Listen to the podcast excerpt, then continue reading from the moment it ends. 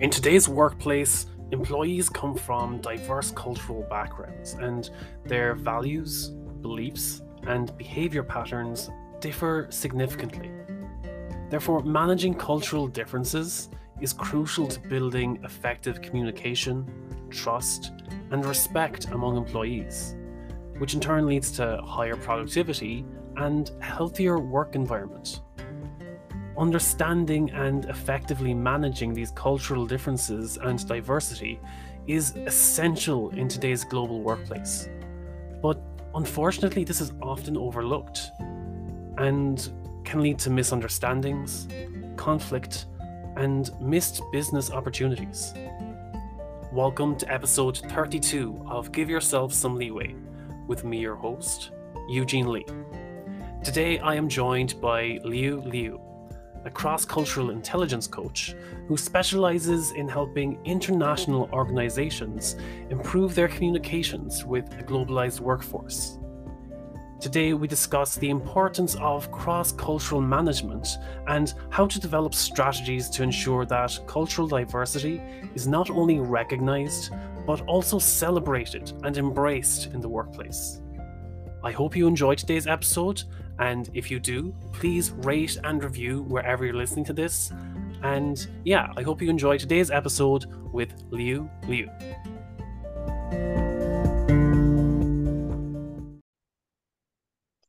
So, Liu, it's great to have you here on the show. One thing that I always like to start out with when it comes to coaches is that there's this time where they get this spark or the vision to get started with coaching. And I was wondering, what was that like for you? Right. So um, it's been uh, uh, a bit of a journey, to be honest, because um, I have been um, working as a manager in this international organization. Um, we work in 50 countries. And then uh, in my job, I do a lot of uh, training and teaching on, uh, on my subject matter, like environment, disaster management. So over the years, I traveled around countries, uh, developing, um, delivering, sorry, um, uh, training courses. And then as part of the trainings, so you inevitably will get people come to ask you for more questions. And then that put me onto a bit of like mentoring for them. And then that kind uh, that started just uh, snowballing a little bit. So and more and more people are asking me uh, to kind of mentoring them, uh, um, both in the UK and in, in other countries. And then yeah, that carried on for quite a few years. And then I, because I am a learner, I like to do things properly. So, and um, I took a few steps. One is actually um, to uh, do some, uh, I did some training. Uh, we have in-house uh, training uh, to become coaches uh, in our organization. So I did feel that and then um, registered as an in-house coach. And then that's made me think actually that's not quite enough for me. So the turning point actually is COVID. So when everybody got into this lockdown, and then I thought, oh, what can I do to use this time more effectively? So while others are getting into um, wine tasting or baking, so I took on a proper um, accredited coach training course actually uh, I did it like in quite a long study, actually over a year or so, and then uh, took another exam quite rigorously uh, to become associated certified coach, um, recognized by International Coaching Federation. So that's kind of consolidated my experience and sealed it as a proper suited for me as a proper coach. So I, I, I feel more confident and happy to really go out uh, to do more. So at the moment, I'm uh, coaching four people at work and one outside work. And then I started another two group coaching on cross-cultural intelligence for our own organization. So each group, uh, two weeks ago, actually, each group has 20, about 20 people. So they will last for 10 weeks. So that's kind of a my journey to become a coach, really. That's awesome. And you mentioned cross-cultural intelligence there, and I think um, some people just aren't aware. I think I think there's a lack of awareness around cross-cultural intelligence, and it's not that people are ignorant of it. Or I think they're just oblivious of it that they don't realize that cross-cultural management is a key part of uh, business management in, in in these modern times. Um, so why do you think that maybe cross-cultural management might be overlooked and why it shouldn't be overlooked? What is the real importance of cross-cultural management in our times? Definitely. I think uh, first thing first, let me just explain what I mean by cross-cultural intelligence. I think uh, very often people mistakenly thinking, oh, it's is it about just cross-cultural communication? So that's not entirely true. So cross-cultural communication is part important part of cross-cultural intelligence. So when I say cross-cultural intelligence, it really means twofold of issues. One is how we, as each individual, including you and me, understand our own culture, our own cultural background, and how that affects our day-to-day behavior really from the minute we get up uh, from bed and to the minute we go to bed and all the activities in between. So because it's so ingrained in you, you grow up with it, it it's you are doing that doesn't mean you are aware of it. So why you're doing it. So this first level of cultural intelligence is about your own self-awareness culturally. The second is actually how where how well you are uh, learning or interested to learn about other cultures. So the same same principle, how why they do what they do, what is the cultural reason behind it, but in a way that is more of a from an observational point of view rather than judgmental point of view, a learning point of view. So this is twofold, that's cultural intelligence. Uh, when it comes to management issue, I think nowadays we live in a globalized world. So the effect, everything seems to be communicated in English by and large. And uh, when you go to a business meeting, even if it's cross country, so the language people use is English. So that actually end up giving people impre wrong impression that we all understand each other. We all speak the uh, same language per se. But when you get into the uh, details of the management issues, then you soon realize actually we are not speaking the same languages. And that's where all those um, issues started to emerge. So from, yeah, throughout the whole uh, business process, you will come to come to head with various issues, then then you realize actually, hmm, there's something missing, something missing here. I don't know what it is. So I recently wrote an article uh, in a magazine. Actually, it's called one missing management tool. Exactly that. So that's why it's people don't know what they don't know. When it comes to cross cultural management, exactly as you say, it's the missing tool like I did a course in quality management and it was never covered. And like it wasn't that um like my course was very the the students in the course were it was very diverse. Like we were coming from all over Europe, a few people from the US, and cross cultural management never came up as a topic when it came to being a, a quality manager. And and now that I am aware of cross cultural management, I'm like, why was this never just discussed before? Is it something that's only new since 2020 when we're all working online? And, and I'm yeah. like, of course, it's been. Uh, I'm assuming it's, it's obviously been there a lot around a lot longer than that, and maybe just hadn't been addressed. So with people, let's say management trying to take on cross cultural management across their workplaces now, what do you feel are the biggest challenges for managers trying to implement cross cultural management throughout their teams? I think the, the biggest challenge for the managers is about how do you marry the cross cultural intelligence um, knowledge and skills and method with your ordinary or conventional management method. So because me myself is a manager, so I deeply understand that issue or that challenge.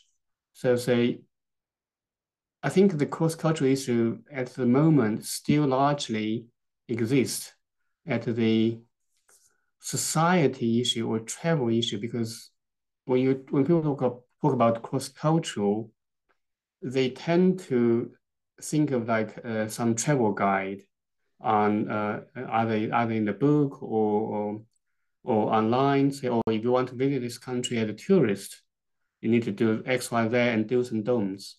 Uh, but which is fine, it's equally valid. Uh, but the challenge is, it doesn't matter how many in, uh, cultural book you read, do's and don'ts, and you don't actually know how it translates into a workplace situation or in particular case, like a, a project management process. From the beginning, you set a, people meet together, form a team to um, set a goal, dedicated tasks, managing money, managing time, managing conflict, especially, and then uh, keep the uh, process going until you deliver the results. So the whole process, how do you first understand what cultural, cross-cultural dynamics can at play? And secondly, how do you handle that? So that is a challenge. Yeah, it's it's like the two legs walking. So you need both of them to, to make the process work. Yeah, yeah, I 100% get that. I, I actually I love your analogy there of the looking at the travel guide, um, and, and, I think that's kind of where the um, miscommunication is. Um, when it comes to like cross cultural, I, I think a cross cultural communication. Then does that is that a category that falls under management, under cross cultural management? Absolutely, absolutely. The uh, communication is important part the, the communication in many ways is a external manifestation of people's cultural perspective. So let me give you an example. So in a so-called relationship-based culture, uh, people tend to communicate in a very uh, friendly way, uh, a very, um, they all needs to want to build relationship uh, in the form of email. So people would start very formally, very courteous. So they spend a, a quite a bit of uh, words on greeting each other. And then you, they, they go into the, uh, the topic of the business. Well, in the um, task-oriented culture, people don't have to know each other too well so they literally very task oriented. So you will receive email say, dear so and so, can you give me X Y information? Um, they're okay with that. But when these two different cultural meets, so I hear complaints in my organization, our African colleagues complain, say, why do people from the UK write very rude emails to me? And then um, the vice versa, the UK and European colleague will say, I don't actually understand after a whole lot of paragraphs, I don't actually understand what they're trying to say. so you can see this is an external manifestation of the way they think, they view things because, yeah. And then it, it end up causing a whole lot of frustration on both sides and uh, potentially conflict. Yeah, and I, I can definitely think a few a few emails do come to mind um, of where that let's say barrier of communication almost is, um, where it's some some people take things up the wrong way because of different mannerisms or different way that um, sentences are phrased that they seem that they seem rude or ignorant or very demanding when the person is just trying to be like very to the point and getting something done without being having let's say the uh, polite start and ending to an email and people just take it the wrong way. They're like oh they're very rude or looking kind of ordering me around. Mm, definitely definitely And uh, obviously, with any of the business, any uh, management, one more more important aspect is about financial management. So that that leads us to to another sets of cultural concepts that is uh, guilt culture versus shame culture. So uh, if you think the by and large, the Christian-based culture are guilt culture, meaning there's a quite a clear self-conscious about what is right and wrong. So it's uh, the line is, is very clear. So while in the shame culture, which is the largely not the European culture, not the Christian-based culture. So like in China, where I come from, Africa, um, many Latin American countries. So the uh, and the Middle East. So the culture to do with right and wrong is very fluid. So it's all about whether your behavior will bring shame to yourself, to your family name, to the group, the community you belong to. So when it comes to the financial management, the most uh, headache problem is about mismanagement money. So in the guilt guilt culture, so it's very very clear. So if you misuse one penny, one pound, it's misuse. You cross the line. While in a shame-based culture, um, well, people never know how much is acceptable, how much is not. So they will keep going until you tell them or get caught. And then they, they then they they will think actually, oh, uh, um, if I haven't got caught, then I'm okay. So one typical example is company car use. So in the European shame uh, guilt guilt-based culture, it's very clear you use a company car for business. While in the uh, shame culture, um, you will see people use company car to drop off the wife, pick up the children along the way, and then go to the office. It's quite normal, it's quite acceptable. So you see what I mean? So that, that actually that has financial consequences. And and let's say I, I can I can see where that comes. That's the shame versus the guilt culture. And when it comes to cross cultural intelligence, cross cultural management, mm. um, especially let's say if you're someone who's grown up in a shame culture and you're now working in a country where uh, it's more of a guilt culture, um, do you feel like someone who has grown up with that shame culture their whole life, and as you say, let's say using the company car and seeing how long they can get away with it, do you feel like they have a very rude awakening um, when their manager, who might come from a guilt culture, kind of uh, tells them that they've crossed the line? Yeah, very much so. Very much so. I think uh, they, that again uh, that is a potential point for conflict because they could argue to say actually yeah, it's not much. Um, they don't see it. That's what I mean by intelligence. It's about their view, their perspective on the same thing. So you need to be aware. It's not, but it's not the fact that they are necessarily a bad person per se. But if, if you don't understand why uh, this is the reason they behave as such, then you could quickly jump into conclusion and make a judgment, end up having the um, making the situation worse. But if you're aware, made aware of that, then you can work at a different strategy, work out a different strategy to tackle that. To say actually, yeah, this is yeah, to have a private conversation, to explain to them this how it works in this country, in this context, and then um, to help them to understand uh, this is not acceptable. And also more importantly, it's about consequences. You see, the same culture is all about consequences. So it's to let them know if you have if you do this in this guilt culture, it will bring shame to your family, to your name.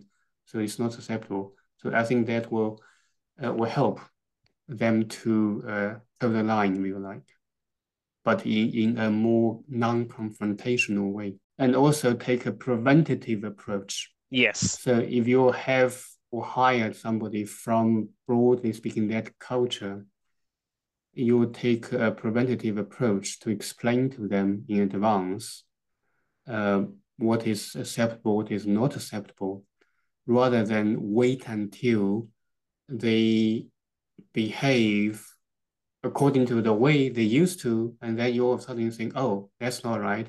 Then you end up in a very difficult situation. So preventative measure is also very important. Yeah, definitely. And uh, as, as you said, because let's say if, if they did wait until someone behaved inappropriately inappropriately to their standards, mm. and if that let's say that the cross cultural management isn't in place, that can be very distressing for someone who has to go through that, let's say, co- cross cultural shock. That's right.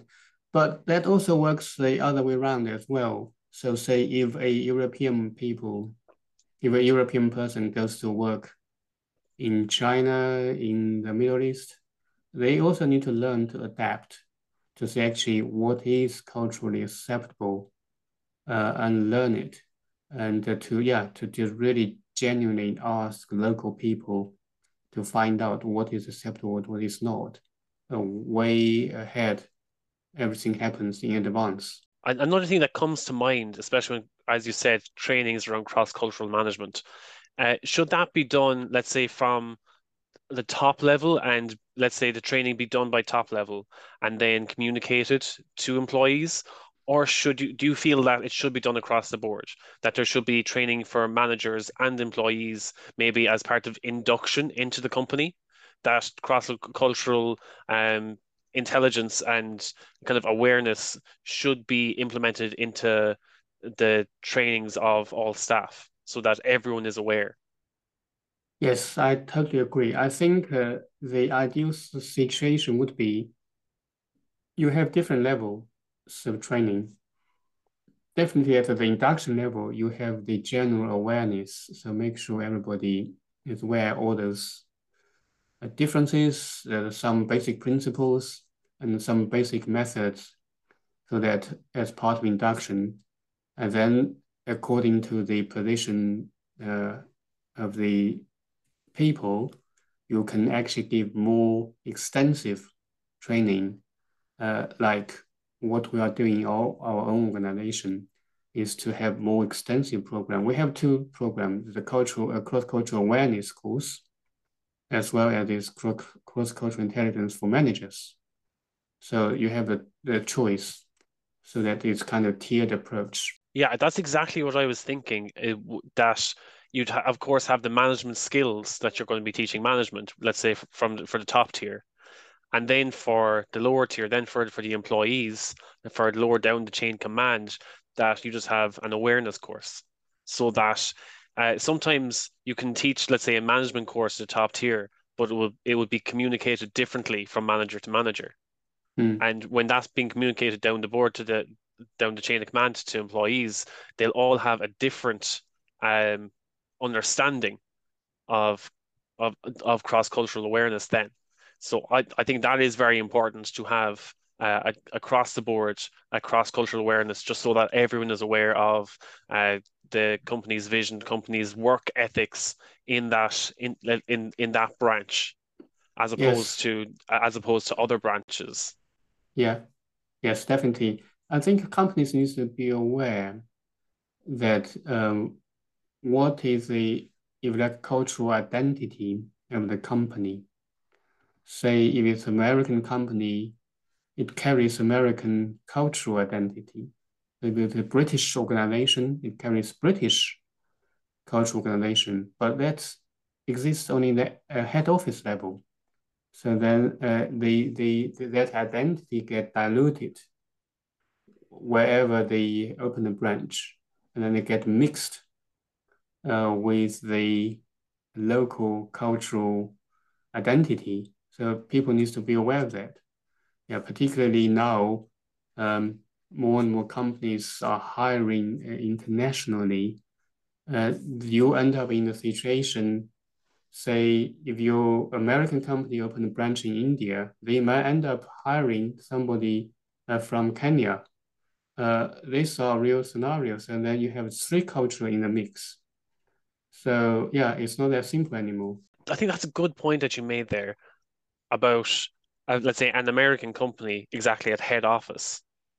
Um, and when that when they're bringing in their cross cultural training to, to, let's say, their branches internationally, should that vision that the American company has at head office carry through, let's say, through that cross culture, um, let's say the culture of the American head office, should that vision carry through in their branches worldwide? Should they have some element of that? Or should the head branch be like, this is how things are done in America? But of course, we have different standards at each of our branches in their respective countries. That is a for each company to really work out in detail. So as part of their company identity or branding, what are the things has to be non-negotiable? What are the things are negotiable? Uh, let me give an example. So some companies very commonly now, they have the same product, but have different trading name in different country. So a typical example is um, there is a British car manufacturer called Vauxhall you're probably aware of that. I think they are not so known these days anymore. But then they have a different trading name called Opel uh, in Germany. So it's the same product. So this kind of negotiation uh, needs to be done uh, like case by case and company by company. They need to work out themselves. Um, I recently read Starbucks coffee, you know, they have a logo. It's a like a, a lady with a fishtail on their logo. But I read recently the Starbucks in the uh, Gulf countries, the Middle East Arab countries, they changed that in order to suit the local culture. So, but still carry the same kind of shape and form. So all these, like you say, you use the word very nicely, nuances. A lot of nuances how do you preserve your company uh, identity, culture, as well as to adjust to the local context? It's actually great that you said that about Starbucks and the, the, let's say the the logo, the nuanced logo changed in um, Arabian countries because my partner at the moment is collecting Starbucks little um, espresso cups and uh-huh. from different countries. So I'd like to see what's the difference once she goes down to let's say the Arabian countries and see if she'll notice the different Starbucks logo on them. So that that, yeah. that is very interesting. How yeah, exactly the nuanced approach to keeping the company identity and or the company uh, vision, vision and branding, but nuanced in a way that it is accepting, let's say, inclusive of the different cultures and work ethics um, of uh, their international branches. Absolutely, and also there is also the other side of it is not to cause offense. I uh, last week I actually wrote an uh, I post on uh, LinkedIn every week about those issues. Then uh, two weeks ago I posted one article about no green hat, please. It's about how uh, company how the, the green hat the color green hat um, in Ireland is a just Irish color. It's green hat. Man wears it. But in China, is absolutely no no because in Chinese culture, to for to say a man is wearing green hat is implying the man's girlfriend or wife is cheating on him. So it's a total uh, humiliation. So Therefore, you need to be aware of that. So we have real case like environmental groups from the US go to visit China and then um, uh, give the green hat as a, the, the green cap as gift to the Chinese side. Of course, the Chinese will have a laugh behind their back. No way you're going to wear that. And then uh, similarly, uh, when I post that uh, uh article, one of the uh, one of the uh, Tanzanian uh, uh, professor, he said, "Yeah, I remember that our Tanzania, our our ruling party, uh, their uh, color is green. So they went to China. Also, everybody is wearing a green cap to visit. So again, becomes a laughing stock." yeah, I I'd never even heard of that before. As that, so if you were wearing a green hat in China, is is it like is it that you're kind of professing that your wife is cheating on you? Yes, so nobody would wear a green hat, especially men. That is so that's so str and and is there let's was there a reason behind that in the first place? Was it that that people actually did wear green hats? Was it was it a matter of shame or yes, I think that goes back uh, a long time ago through the Asian literature. Somewhere along the line, uh, this was used or described as a sign of um, as of the um, humiliation for the men. So then never again. So that actually is linking us quite nicely to another cultural concept is called the high context culture versus low context culture. The high context culture means when people communicate, they, uh, their communication is deeply rooted in their history and they use a lot and refer a lot to their ancient literature, stories, can go back thousands of years, like in the China's case.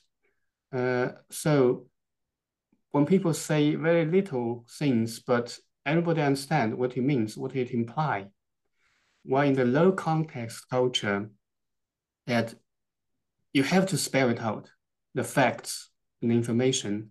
People can't, it's like people won't know until you said it. So uh, the, the other case we had is um, we have a manager who's a Dutch lady. She's working in uh, our Jordan office, which is an Arab country. So the Dutch is very low context. Everything has to be precise, clear, everything is spelled out.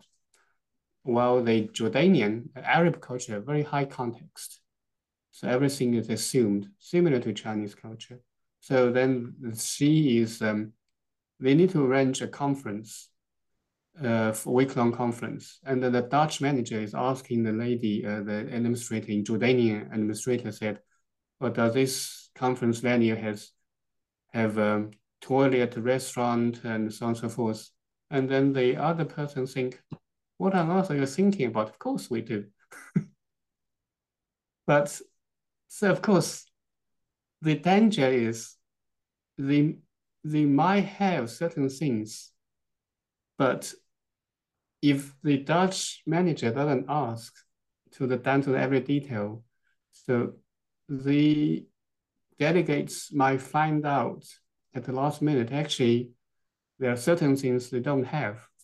It's because the Jordanian will assume that, of course, everything will be arranged, but not necessarily. So that's a danger. So it's find this best way to yeah to communicate these are things that normally i wouldn't even have thought of either and i, I think when when when that conversation does come up let's say where there is uh, let's say a conflict in a, a cross-cultural conflict between manager and employee and maybe yeah. an employee who has come from a background where cross-cultural awareness was a thing and they come into a new uh, into a new uh, company where it doesn't seem to be in place yet. How do you think should they approach their manager or should they approach human resources? Or who should they approach to say that I am not comfortable with the um let's say the cross-cultural awareness or the maybe the cultural differences in this company? Um should there be more awareness about this or where can I find out more? How do they approach let's say their manager or uh, their human resources about that? Uh, well obviously again, is um, depend on the company. I think increasingly, because we, uh, I'm aware there are more and more companies are becoming aware of this issue, and they started to run uh, um, orientation courses uh, for employees, and they they have sometimes have in-house consultants uh, to support them in this matter. Uh, I believe yeah, HR is a right department um, to go or should be the department to be responsible for such matter. So yeah, when it comes to manager, that depends whether that manager is uh, open or willing to learn, willing to uh, to to to listen or not. So there's no one size fit all, but definitely uh, the uh, general training is really needed. I think that's something that uh, a lot of people they they feel that they're open to let's say inclusive di- diversity in their companies, um, but they aren't they still aren't fully aware of let's say that cross cultural awareness and the different let's say code of work ethics that uh, might be experienced or uh, let's say past experiences from country to country, and and trying to be more open to that. Yeah, yeah. So yes, definitely. I think uh, uh, we shouldn't be fooling ourselves as well because nowadays many people travel to different countries for holidays. So we mustn't assume that, oh, I've been to visited so many countries, therefore I'm a cultured person. Uh, it's entirely different matter. So yeah, I think we shouldn't make that assumption. And Liu, if more people want to find out more about your coaching and trainings, uh, what's the best way for them to get in contact with you? Uh, yes, so I, I have a website, it's uh, liuliucoaching.com. It's uh, L-I-U, L-I-U coaching.com. And you can also find me on LinkedIn. So yeah, these two are the best way to contact me. So and um, yeah, and you can put my contacts somewhere. Yeah, I'll stick them in the show notes as well if people want sure. to get in contact with you. Liu, it was great having you on the show, and thank you again for joining us. And give yourself some leeway. Well, I hope you enjoyed today's episode, and if you did, please rate and review wherever you're listening to this because it helps improve the rating of the show and makes it more easily found by others like you. Also, if you could take a minute to share this with family, friends, or a loved one, because if you found value from this episode, they may benefit from hearing this too. And what better way to help break the stigma around mental health than by opening a space for discussion with those closest to you? If you have any feedback or questions about today's episode or the show in general, or maybe you have ideas for topics that you want me to cover in the future, you can reach out and book a call with me at giveyourselfsomeleeway.com or send me an email, eugene at leeway.ie. I read everything myself and usually I respond within a day or so. And I love getting feedback from listeners because this podcast is a learning process for me too. And your feedback is the best way that I can improve this for you. So until then, have an amazing day and I really look forward to talking to you sometime. Until next time, take care.